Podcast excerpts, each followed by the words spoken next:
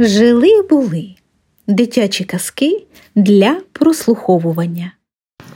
Итальянская народная сказка «Новая юбка».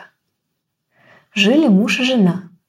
Жили не то чтобы богато, а просто сказать бедно.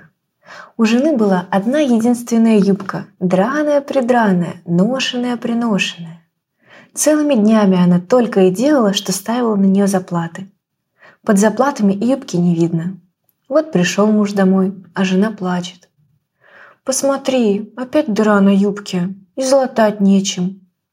На следующий день муж на все заработанные деньги купил жене новую юбку. Принес домой и сказал. «Хоть бежу без ужина, да с обновкой». Жена очень обрадовалась. Муж лег спать, а она принялась за дело. Проснулся муж, видит, Жена всю новую юбку на куски изрезала, на старую юбку новых заплат наставила. Ахнул он, а жена говорит.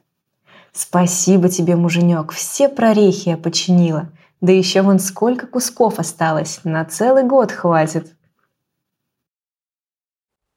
thank you